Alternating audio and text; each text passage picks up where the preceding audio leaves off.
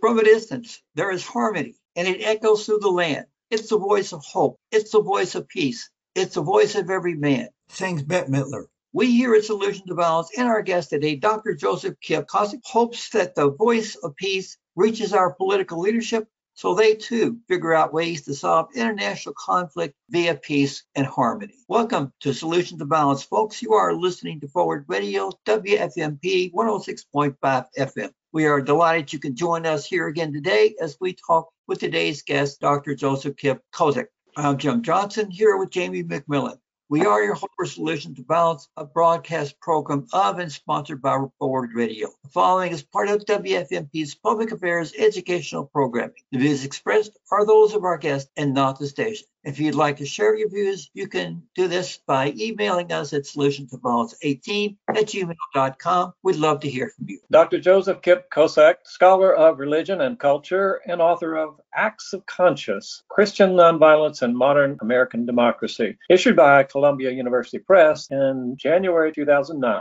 The book traces the history of some American religious radicals whose belief in nonviolence led them to work for international peace, economic justice, and racial equality amid the catastrophic bloodshed of the 20th century. Kip was selected to join the 2009-11 class of young scholars in American religion run by the Center for the Study of Religion and American Culture at Indiana University, Purdue University, Indianapolis. Kip serves as the Director of Undergraduate Studies at the AMST Department. Kosek is a former fellow of the library's John W. Kluge Center. Dr. Kip Kosek, welcome again to solutions to violence. Thanks for having me. Acts of Conscience and Christian Nonviolence and Modern American Democracy is the title of your book. In it, you write about Christian pacifists. Why did you choose to write about pacifists and Christians in particular? Yeah, well, thanks for having me on. It's, it's great to talk about this book that came out a few years ago, but still happy to talk about it. And I started this, oddly enough, not first of all interested in nonviolence. I was really interested more generally in religion and politics and really how religion had shaped, especially modern American politics and and public life. I was kind of interested in thinking about about why religion had persisted and been so important with figures like Martin Luther King or or figures on on the right like Jerry Falwell, right? In the modern age, right, when one might think that we were a secular society, a modern, rational, industrialized world in which religion would have no place, but we we see in various ways religion contributing to American politics, culture, public life. And so I I started there and then and then kind of got interested in nonviolence as a way of thinking about these questions, as a way of thinking about a way that religion had really influenced American, in this case, social movements. And I was interested in thinking about where did nonviolence come from? Martin Luther King didn't invent it. Rosa Parks didn't invent it. So where did it come from? And especially this this particular form of nonviolence that we might call non nonviolent direct action, this particular set of strategies and practices that used a militant nonviolence to try to change the social order, sit-ins, boycotts, marches, and so on. So not so not just the principle of turning the other cheek or being peaceful, but this very specific form of political action that had developed, which is, uh, if you think about it, a little strange, right? It's not something that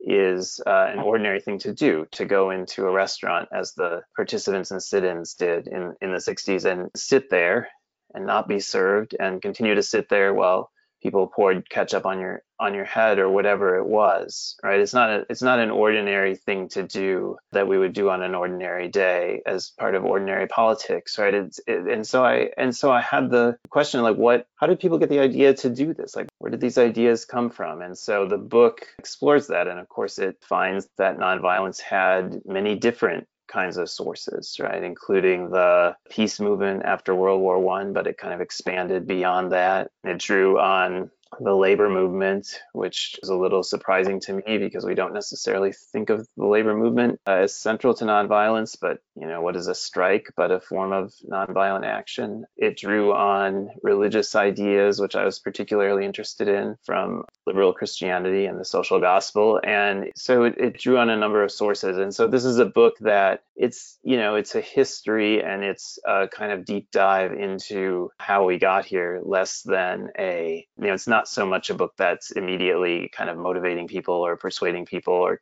or telling people the the three things they should do to save the world. It's really more of a deep kind of analysis and attempt at understanding of of how we got where we are. And so that's that's a bit about about what I what I thought I was doing. Okay, so Dr. Kosek, you discussed the impact of radical Christian pacifists on American democracy and practice at the Library of Congress. Your book, you stated, and this is a quote, in response to the massive bloodshed that defined the 20th century, American religious radicals developed an effective new form of nonviolent protest, one that combined Christian principles with new uses of mass media greatly influenced by the ideas of Mahatma Gandhi, acts of conscience, including sit ins, boycotts, labor strikes, conscientious objection to war. So, beginning with World War I and ending with the ascendance of Martin Luther King Jr., what do you feel was the ultimate impact of radical Christian pacifists on America, on the United States? Yeah, well, as you say, I, I start kind of in, in World War One and, and the aftermath of that, and particularly looking at the the opponents of World War One and really their feelings of of failure and feelings that this horrible thing had happened, and they had Uh, opposed it but not been able to prevent it, and feeling that, that there had to be a different way of, of solving problems, but not a not a great sense as I in the early chapters of the book in the teens and 20s of what the alternative was. And so the book is kind of about thinking about, you know, the we have this principle of nonviolence. We know that war is a terrible thing, that racial violence is a terrible thing, right? But what's the what's the alternative and how do we put that into practice?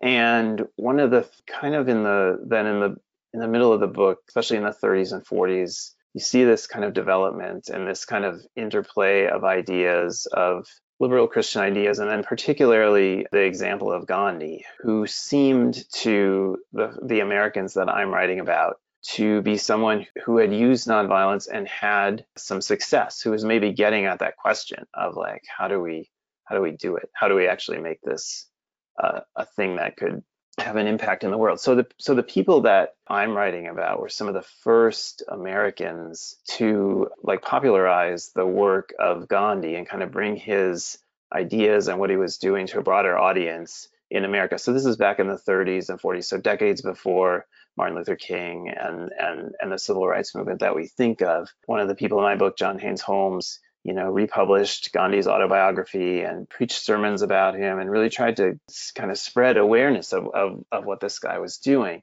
Another guy I wrote about, Richard Gregg, went over to India. He was an American, went over to India, lived with Gandhi for a while, tried to figure out like what he was doing and what his what his ideas were, and then came back and wrote a lot for Americans about how about what Gandhi was doing and how he thought like Gandhi's ideas might be translated into an American context and people who wanted to figure out American social and political problems. So that's one of their uh, impacts is to kind of develop this this idea of nonviolence. And then in the 40s and 50s, they kind of do some of the first nonviolent actions that we would recognize as you know modern nonviolent protests. So a lot of the things that have more famous examples in the 60s were actually done on a very small scale in the 40s and 50s, so decades earlier. So the sit-ins of the 1960s, the, you know the Greensboro and the Woolworths uh, lunch counters, the people in my book were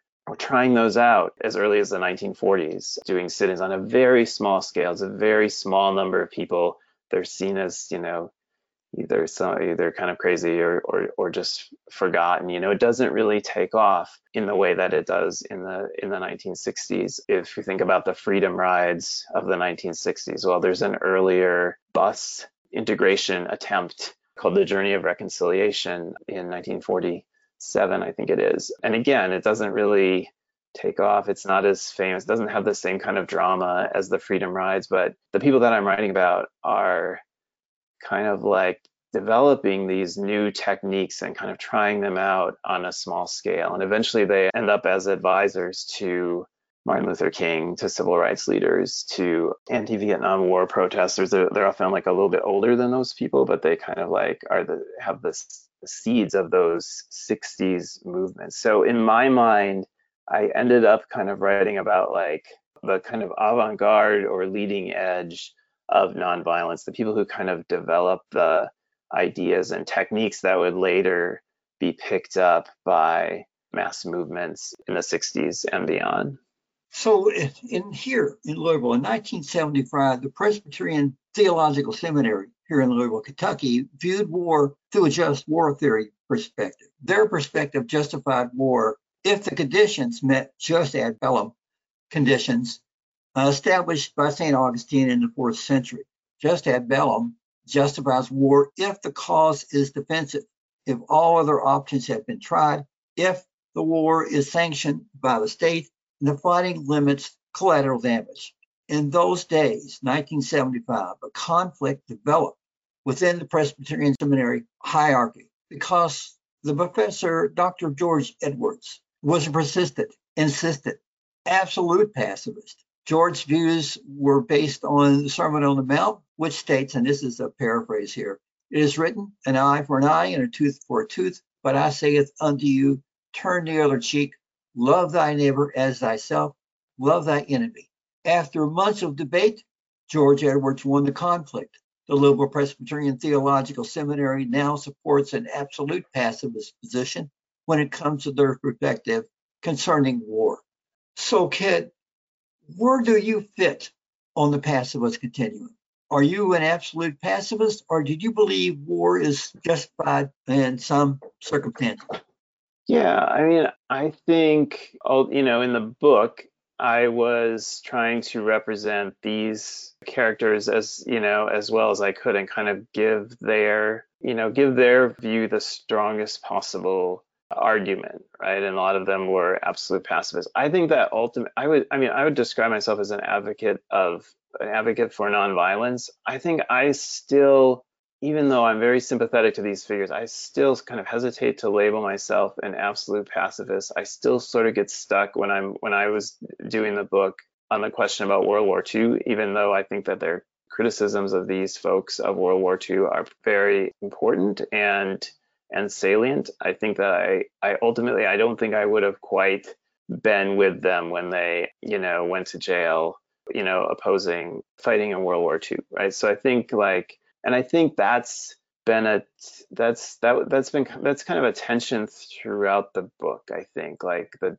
the relationship of pacifism in the sense of opposition to all war versus versus nonviolence, and I think that the people in this book kind of developed nonviolence in part as a kind of like a tougher or stronger or more militant form of pacifism because they're often accused of as pacifists of being weak right as being cowardly all those all those kinds of stereotypes right? So the idea of nonviolence was the idea of nonviolence was you you might well suffer right? You might well get hurt. You might well uh, even even be killed. Right? It was going to take courage. It was going to take physical and mental strength to do this. So nonviolence became a a way to kind of like counter some of those critiques that people made of pacifist weakness.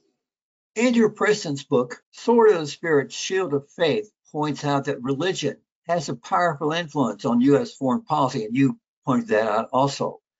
The conservative Christian religion has historically supported all 12 major wars waged by the U.S. military. There is nothing in the Christian Bible, either the Old or the New Testament, that states that God had created a place on earth for followers of Jesus. That being the fact, the case that demonstrates that American exceptionalism is based on religious mythology, not, not facts. If American exceptionalism is based on religious mythology, how do you justify Christian support for war? Yeah, I think again to um, to take it back to the, the the people that I was writing about, I think that you know some of them I, I was quite interested. The you know the war that shaped a lot of them was World War One, and and many of them went into it supporting the war and even supporting and and people I'm writing about were um, Christians, Christian ministers, um, and even believing that the war had religious justification. And they really, you know, so there's one of the people I write about, Kirby Page, who actually, you know, goes over as like a like a chaplain kind of for the you know to, during World War One. So he's kind of like with the soldiers and um, he's over there in in Europe and and and and he's really he's he's like really changed by the by the by the experience. You know, he really starts to doubt that the things he believes about Christianity and especially about Jesus can really be squared with what he sees what he sees in Europe. And especially I think after the war, you know, when it seems like it did, it doesn't really have the great effects or it doesn't really World War 1 doesn't really, you know, contribute to the march of of progress and Christian love that was kind of promised by some of its supporters. So that kind of disappointment after the war contributes to a lot of these figures sort of doubting, contributes to them separating their Christianity from their support support for war. But they continue to confront through and we continue to confront in the 21st century this close alliance of of American nationalism, I guess, and Christianity. And I think that was something that the figures in my book were really trying to break apart and didn't and you know succeeded for themselves, but didn't necessarily succeed in convincing everyone else. I think that one of the things that they were trying to do was think about more more of an international focus, right? I think that was some of their interest in Gandhi to try to think about that there were people who were uh, are committed to nonviolence all around the world, right? Committed to um, spiritual these spiritual principles all are, all around the world, and that to identify so closely with America and American nationalism was actually a mistake and a distortion of, of Christianity. Well, let's look for a moment at the debate over the just war theory versus pacifism in the 21st century. Currently, war is raging in Ukraine after the Russian army invaded. The U.S. mainland news brings the horrors of the conflict into our living rooms every night. This war began after Russian demands voiced by Prime Minister Putin that NATO, a military alliance, guarantee that it would not admit Ukraine to its alliance. Also, that the United States agreed to pull back some of the military bases that surround Russia and pull back some of the U.S. nuclear missiles that surround Russia. President Biden and the U.S. NATO alliance refused to agree to any of those major demands by Putin. Ukraine military is now fighting, and, and carnage is now displayed on U.S. mainline news daily. Should Ukraine simply have surrendered to Russian forces? What the pacifist position here? Yeah, I think it's I think it's a good question for us, and I think in some ways, what has transpired in Ukraine has reminded me a bit of the kind of mood around World War One. Because if you look at the times during World War One and, and kind of just before, there were European and American intellectuals who were writing and saying, you know what, the world is we are we are we are a modern society, right? We are interconnected economically, culturally, and war doesn't make any sense anymore, right? Because all the nations are sort of working together and, and cooperating and to, to start to start a war would be in some sense to, to hurt yourself because you're you're connected in, in all these ways to other countries right so a, there was this great sense that we were that Europe was had, kind of evolved beyond war, right? And then the the First World War, and especially its duration and severity and the number of people killed, was just it was kind of a shock, right? And kind of called into question how much progress, right, had really been made, or could progress even be reversed? And I feel like there's a similar kind of kind of shock with the invasion of Ukraine, right? The idea that hey, we're in a globalized world, right? We all trade with each other and connected on the internet and whatever, right? Like what, like we're beyond invading each other, right? At least in in in Europe. And so there's this kind of shock that these things still occur. So it's kind of maybe a perennial shock about how much less progress we've made than we think. I think this is a tough question. I think again, if I can, you know, take it back to the book, I think that the people in my book kind of struggled to think about the relationship of nonviolence to anti-imperialism. And so there was a especially so Gandhi was nonviolent and anti-imperialist and that worked out well, but the later anti-imperialist movements like in Africa, anti-colonial movements were not necessarily nonviolent. And so it raised the question for, for someone like George Houser, who was one of the main figures in my book, who became very active in anti colonial movements and anti apartheid movements in South Africa, raised the question of were you first and foremost nonviolent no matter what? Like yes, surrender, you know, surrender to the Russians, or were you anti-imperialist or anti-colonial first and foremost?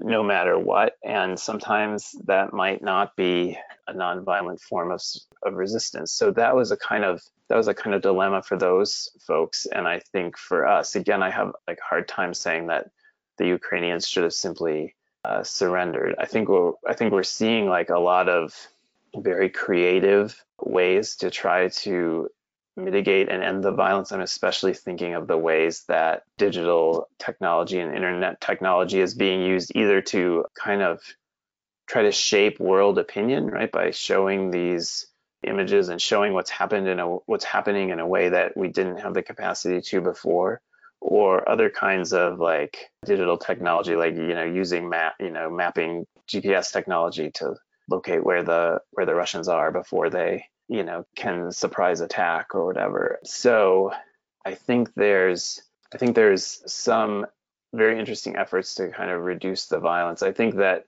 you know one of the things the pacifist said, and I think what what you're alluding to is it's very difficult in the moment of crisis to suddenly say, hey, everyone should be nonviolent, right? That these are problems that go back years and decades, and it's it's really important for us to look at the longer history that's gotten us to this point and realize that made a bunch of choices that were not in you know in the spirit of nonviolence or didn't lend themselves to nonviolent solutions. And so it you know the, the the people that i'm writing about always thought it was it was a bit unfair to suddenly make those choices for years and decades and then suddenly say hey what's your solution now to to this violence? So as you're saying, it's it's a long term. Uh, it's, a, it's a problem that's been a long time coming. As a person who has has constantly said that he and, and acted in terms of negotiation, President Biden refused, as did NATO, to give any ground to Putin, to give some space to Putin by, for instance, uh, giving way on uh, the issue of NATO and and allowing the option for Ukraine not to be a part of NATO in order to de-escalate the, the uh, tension between the West and, and uh, Russia?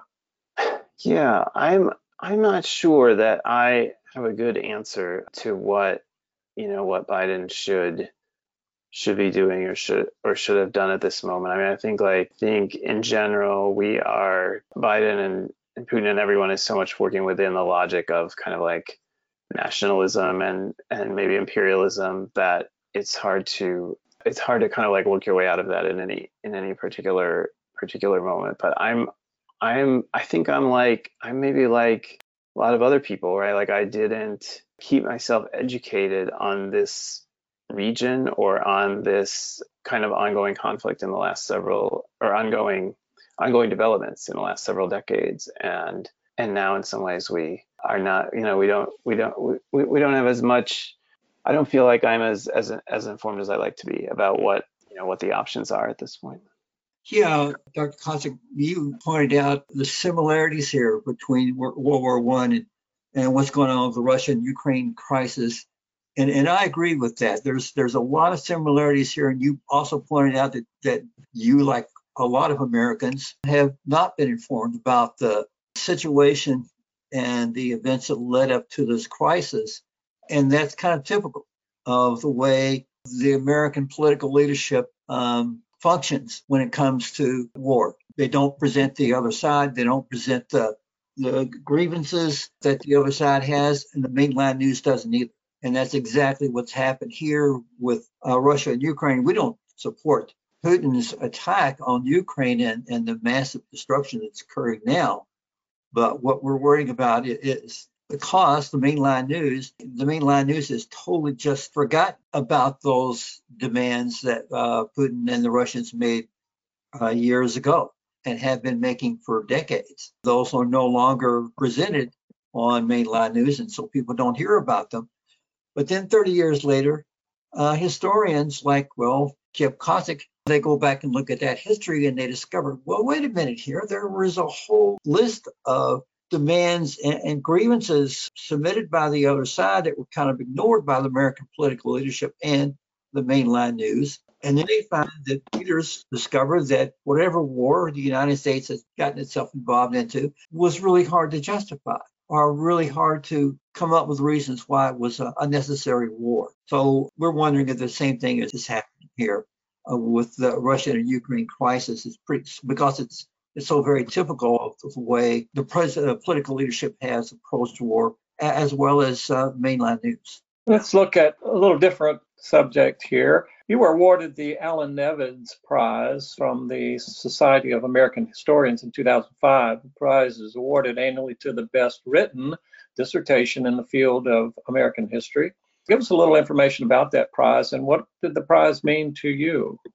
Yeah, well, that was, as you say, a prize given every year for the that was the dissertation that became the book, and it was named after you know a famous historian, Allan Nevins, and it was you know it was a great honor. It was it's chosen by you know scholar working historians. So you know it's kind of like one's peers. So it's you know it's it's not it's not a giant public prize like the pulitzer prize or something but within the you know within the field it's it's important and i think the the part about it being partly based on writing was important to me i tried to make this not just a, a story about uh, or a book about history or about ideas but actually like something that that was readable. And I think these characters that I wrote about kind of lent themselves to that and helped me make it what was regarded as a well written project because they were just very interesting characters. They were thoughtful and dedicated and sometimes a little strange and they and they were fun to write about. So that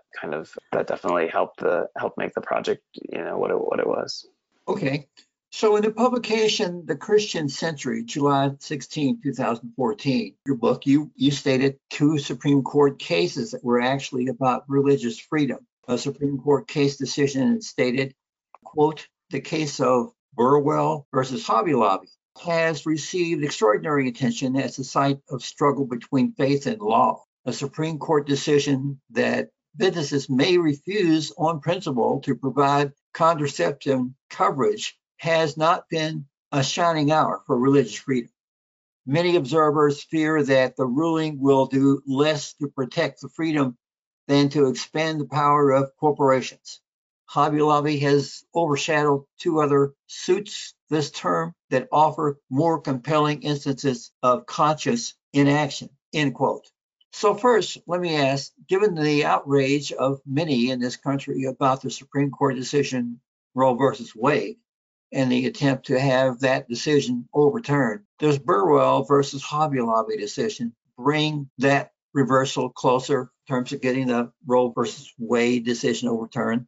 Yeah, it's a good it's a good question. This is kind of another aspect of my interest in in American religion and the way that we actually think about some of these profound legal and moral questions through through questions about religion. I think that Hobby Lobby, Hobby Lobby case kind of does sort of in two parts, right? It's the the question of whether abortion rights or contraception can be can be restricted. And in that sense, it does seem to me that it's it's potentially a case that could that makes it easier to imagine overturning uh, Roe v. Wade. I also think that it's just independent of the question of the specific question about contraception. It's it's also a case that was sympathetic to corporations and sort of opened up and corporations' rights and sort of opened up. It seems to me, I'm not a legal scholar, so I don't really know all the ins and outs of it, but it seems to open up more opportunities for corporations to basically control the lives of their employees. So I think that actually has implications for religious freedom beyond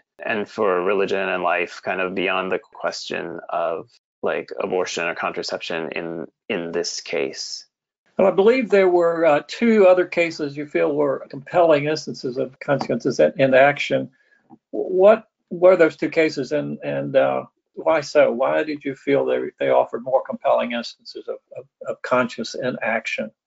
Well, I wrote about this. I wrote about these these cases, and I, you know, I, I was thinking about nonviolence, and this sort of brought me back to the questions about nonviolence, and especially like what happened to nonviolence today. So one of the questions we might ask is, okay, we had these enormous um, protests and uh, successful nonviolent actions, you know, the Mar- March on Washington, the sit-in movement, the anti-Vietnam War protests, right? And then what, you know, what happened? And you know, as I as I wrote this before, Black Lives Matter and and some of the other things that have been that have transpired recently, but I was trying to think of like what you know, my story in the book in Acts of Conscience kind of ends in the 60s. I do a little bit at the end toward the present, but I was trying to think of like, well, what happened since then, right? So these were cases. One, United States versus Apel, that was about a an anti-war protester who who um, threw paint on a sign at a military installation or something like that. The other one was McCullen v. Coakley, which was about an an anti-abortion protester outside a, a clinic. And so in both these cases, there were it was a question about public space, right? And and where could you actually where could you be to do nonviolent protests, right? So the, so the question was like for the military base where this guy was, there was a protest zone where you could protest, right? But there that was the only place you could be around the military base. And the abortion clinic had a similar or the hospital had a similar structure in which there was a you had to stay a distance away to protest. And and so one of the things i was trying to think about was what like what's happened to public space right for for nonviolent protests? And and does nonviolent direct action rely to some degree on the existence of that public space that isn't sort of claimed or or owned or cordoned off by either corporations or a military base or a hospital, right? Because there's there's some ways where like powerful institutions have learned from the history of nonviolence, right? Like not to let people you know like congregate on their on their property right and so it struck me that these court cases were kind of like again it's not so much the specific legal questions, but these court cases were kind of like wrestling with these with with this question of like where do we what what what space do we have available to us to to express dissent you know so that's that's what i was you know it's a short it's a short piece but i was just trying to get at that at that question a little bit with that with that essay uh-huh. In the same article, The Christian Century, that's part of a weekly feature titled Then and Now. In this article, you conclude those who admire disruptive faith might hope that it will continue to fracture the law's designated protest areas and buffer zones. How might those who admire disruptive faith acts help to peacefully fracture the laws designated, you know, for protest areas and buffer zones? Yeah, I think that's the I think that's the question. I mean, I'm not sure I'm going to have an answer, but I think the you know the the nonviolent direct action that I look at in the book, like in the 40s and the 50s and the 60s, it was it was really surprising to people. It was really shocking when someone sat an interracial group sat down at a restaurant counter and then didn't wouldn't leave you know? And people you can see like especially these very early ones in the 40s like they don't know what to do. Like do we should we call the police? Should we drag people out? Should we just give give up and give them hamburgers you know like it's it's they don't know what to do because these this early nonviolent direct action was like this really creative new thing and surprising new thing and i think like over time it's become less surprising to us, right? And it's become less notable. And I so I think and also the kinds of things that I'm saying, like it's it's become there there become more restrictions and kind of like the authorities have been able to like uh, corral nonviolent uh, direct action and make it more kind of re- restricted in in scope, right? And and limited. And so I think that we need to think about new you know new forms just like these people in my book were doing in their own time i think you know some of that might you know i'm not sure that we've really tapped into the power of the of the internet and and digital technology in, th- in thinking about nonviolence i mean some of that work is done and we know there's like a lot of bad things about the internet and and digital technology and misinformation but there may be kind of new possibilities there that we're that we're not that we haven't recognized yet. But i think that one of the things about my book, if there's like a, a lesson from it, is like, or kind of inspiration, is not necessarily, hey, we should do this specific thing or have this view on this certain issue, right? But there's there's an openness to creativity and an openness to kind of multiple sources of influence, right? I mean, the the idea of taking ideas from Gandhi, which we would think, well, that's obvious now, right? That's just what you would do. Um, but at the time, right, like who's Gandhi? I mean, he's not respectable European intellectual. He's not someone who, and you know, anyone had ever heard of. Kind of a strange guy, right? But these these people that I'm writing about were really were open to that, right? We're like sort of open to inspiration and open to creativity uh, wherever it it came from. And there's uh, you know other examples of that of that too. And so I think like keeping that spirit of like openness and and creativity and surprise, keeping that alive is is important going forward. Yeah, I was just going to say there was some movement and, and growth during that period of uh, early resistance, uh, nonviolent and, and peaceful resistance. And you're saying that now we need to do some more of that. We need to to grow in our response to some of the restrictions that have been put on the on the movement. I think so, and I think there's there's a sense now of a of a tradition of nonviolence, and so you know when people um, are are marching in the streets, that they're kind of invoking that tradition. I think the tradition is important and powerful, but I also think we need to keep thinking of new of new ideas that maybe aren't that maybe aren't part of the tradition.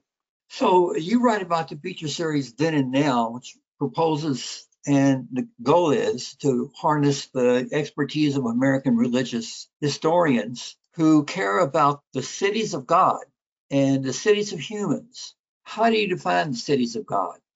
Yeah, I think I think to me like the the way I put it in in kind of the context of what I was thinking about was the you know cities of God and cities of humans kind of like two poles. I mean the cities of God kind of the the ideal, the transcendent kind of spiritual principles, if we take that, you know, as as as being about nonviolence, the idea of, of living at peace, turning the other cheek, and and so on. Cities of humans, I think more of in terms of like the the kind of practical dilemmas that we face, you know, in in any particular moment or any particular with any particular issue. And I think that one of the things that I was trying to do is to is to show that these pacifists were operating in both of those worlds. And I think pacifists got caricatured by their critics, by, you know, Reinhold Niebuhr and others as being kind of dreamy, right? Like only concerned with the kind of ideal cities of God and not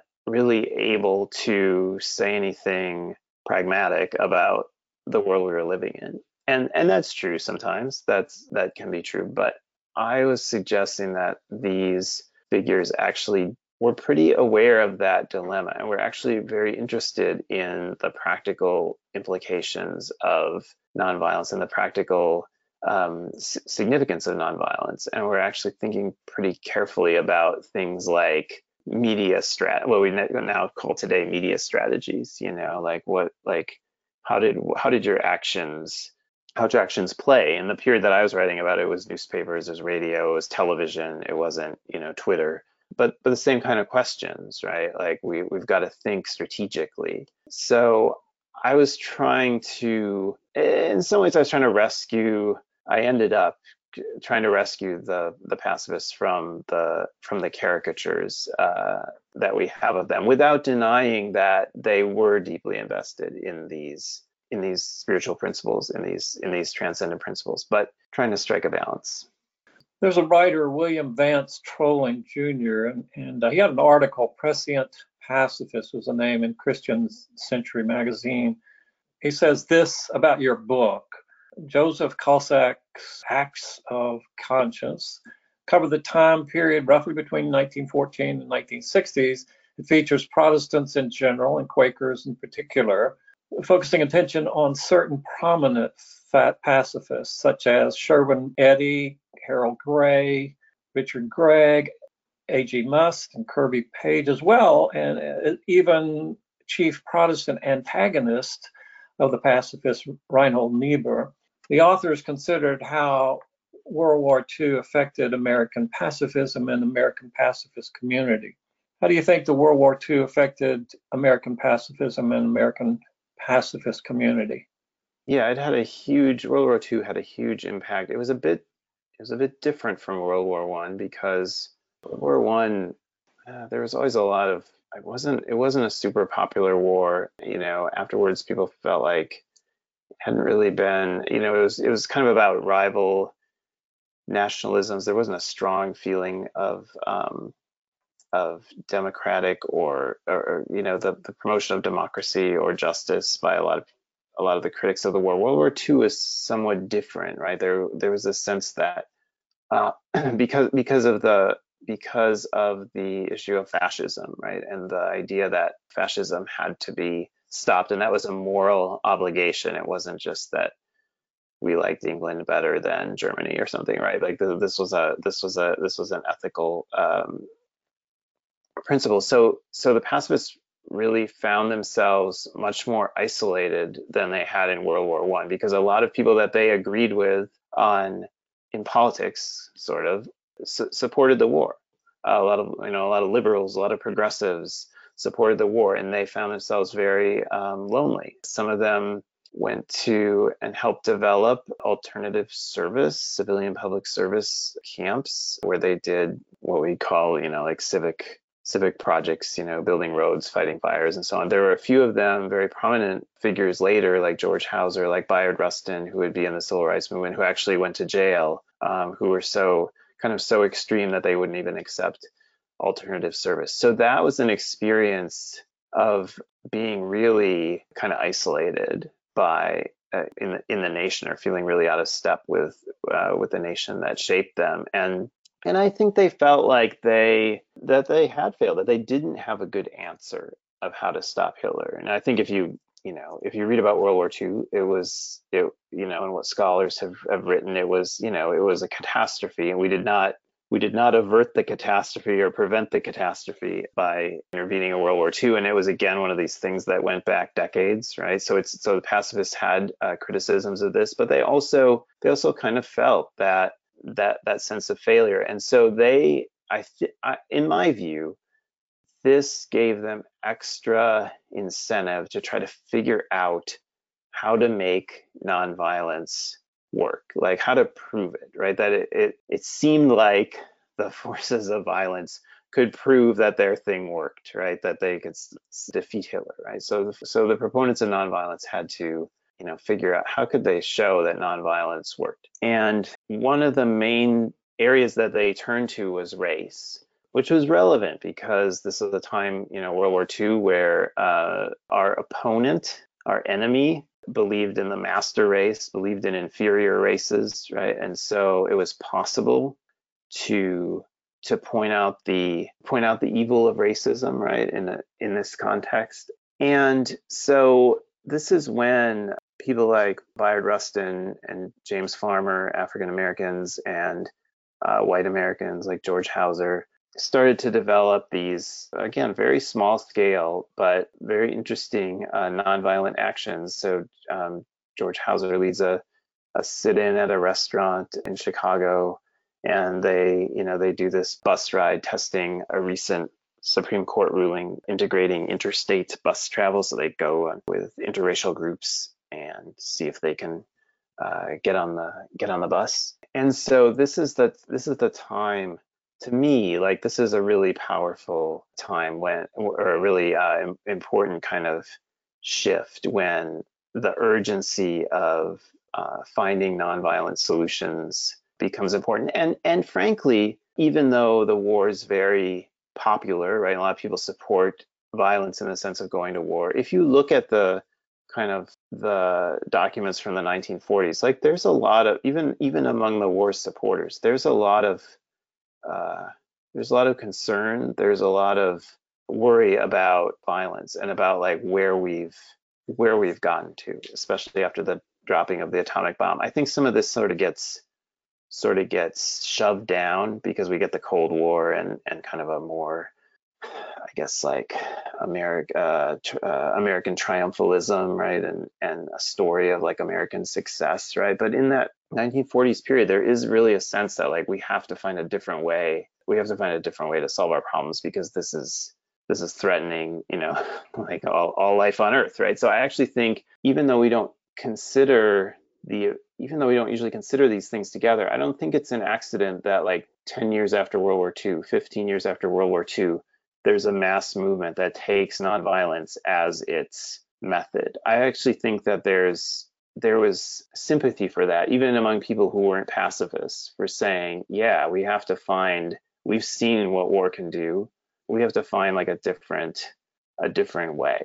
And so and so to me, World War II was was really important, not in the way that it's usually thought of um, in American history textbooks, but for these pacifists, it was important kind of in in, in those other ways. Huh. So you taught a freshman uh, dean's seminar entitled quote America in the 20s end quote. It featured the curious case of Benjamin Button, which is based on a short story by F. Scott Fitzgerald, loosely based. Uh, the Curious Case of ben- Benjamin Button is a t- 2008 American fantasy romantic drama film directed by David Fincher. The storyline by Eric Roth and Robin Swicord is loosely based on the 1922 story of the, the same name by Fitzgerald. The film stars Bradley, Brad Pitt as a man who ages in reverse and Cate Blanchett as a love interest. What was it about this film that you feel was important for your students to see? That was a course that was not actually about nonviolence or very much about religion or or, or the other things that I that we've been talking about, but it did kind of I, I did the course partly because I, I was very interested in these questions of of modernity, what it means to be modern, questions of progress, and the in the 20s is a kind of moment when those questions come to the fore, right? When we have uh, you know it's called the the new era, new technology, and the flappers and so on, right? And also immigration restrictions and the Ku Klux Klan and things that we would we would think are are not very progressive, right? So I was interested in kind of thinking through those questions with the students and, and introducing them to primary sources. And so and so Benjamin Button was, I mean, partly the movie happened to be coming out, and you know, as a teacher, sometimes when you get those like coincidences, then you know you take advantage of them. So I thought this was a good a good time to look at how some of the stories that we still tell ourselves are based in these uh, historical historical sources. But I think you know Benjamin Button kind of illustrates this kind of modern or, or modernist idea of playing with time, right? The idea that time could speed up or, or slow down, right? And we have like slow motion photography and we can see things that we couldn't see before because we can slow them down, right? Or in Benjamin Button's case, like time could go backwards, right? So it was kind of a it was kind of a way of of thinking through with the, with the students how um, people were starting to experience uh, the world in ways I think like more more you know more like more like we do. I think that the 20s and the decades around there are kind of like where we can kind of see people like think uh, thinking more like in in like recognizably modern ways that are maybe more like our own time than they were like the, the 19th century. So that's a little bit of, of what I was doing there. So you have a quip that goes, Christianity is probably a great religion. Someone should really try it, end quote. You had the quote, the implication of course, is that most people who call themselves Christians aren't Christian at all. What do you mean? Christians aren't Christian. Yeah, I think that was actually a, a kind of a blurb before another podcast interview that I did. So so it wasn't actually me that's that said that, but um, but I think like think the the way that I would phrase it is that from a historical perspective, from a historian's perspective, Christianity has been something that people have fought over and has not been one thing, not been something that you could easily define, but it's been something that people have argued about. And certainly that's the case and that's part of what's going on in in what I've been writing about, right? A an argument about what Christianity is essentially and what uh, and how you and how you would live as as Christians. And certainly like, you know, the people that I'm writing about had a very different idea from conservative evangelicals. They had a very different idea about Jesus. So, you know, they really saw, you know, so the evangelicals have much more of an idea of historically of you know jesus the importance of jesus is that he died on the cross for our sins right and saved saved us from our sin because he was like the sacrifice that that god required to to achieve you know justice or to achieve salvation from sin and the people in my book some of them started with that uh, it might be the way they grew up, but they eventually came to see Jesus as kind of an exemplar of nonviolence, as someone who confronted confronted empire, but did so uh, nonviolently, was willing to lose everything, lose even his life, but then to some degree won in the end. And that was that was powerful for the people that I was writing about because they often seem to be losing. And they took some uh, comfort and inspiration from the idea that, yeah, well, you know, G- Jesus often seemed to be a lot of people in in the in the Christian Bible often seem to be losing, right? Uh, bef- before they they win in the end. So so they had a you know they they had a particular reinterpretation of Christianity that for them put nonviolence at, at the center. And there you can actually see people continuing to talk uh, and, and kind of like, I feel like versions of that even even today. And of course, I, it's not still not the most common uh, way of thinking about about Christianity, but it's uh, it's been powerful, I think, for these for these social movements that I that I was talking about. Well, Dr. Kosek, we are unfortunately out of our broadcast time today. Would you share additional thoughts you would like to uh, to uh, share with our listeners? Hey, thanks. This is this has been fun. I think you know, keep thinking, keep staying uh, creative and and and open to surprises, and that's you know that's what I've been been interested in and and looking forward to in the future. Well, thank you so much. Thank you so much. Ladies and gentlemen, we are out of time. It's it's been a pleasure to have uh, you join us today, Dr. Kosek, uh, with Solutions to Violence. Solutions to Violence programs air on Mondays at 5 p.m., Tuesdays at 8 a.m., and Wednesdays at 6 a.m. Our interview today, featuring Dr. Kosek, airs again April 12th and 13th. To listen live stream, visit us at forwardradio.org. Click on Listen Live Now. The Solutions to Violence program featuring Dr. Joseph Kip Kosek will be placed in the WFMP archives Wednesday, April 14th, 2022. So to visit our archives, go to the website at forwardradio.org, choose program archives, then the Solutions to Violence program that features Dr. Joseph Kip Kosek. For more information and a schedule of programming that may surprise and delight you, visit us at forwardradio.org. You'll find a wealth of offerings on the broadcast schedule, choose programs to enjoy being a supporter of Forward Radio, WFMP 106.5 FM radio. It's Logos Kentucky's grassroots volunteer run, listener supported community radio, empowering voices to create vital programming heard everywhere. Please send your thoughts and suggestions to us at solutions to violence 18 at gmail.com. We'd love to hear from you. Once again, I'm Jim Johnson, uh, here with Jamie McMillan, uh, your host for Solutions to Violence our technical engineer is Carolyn Brooks Johnson. Thanks for joining us on Solutions to Violence.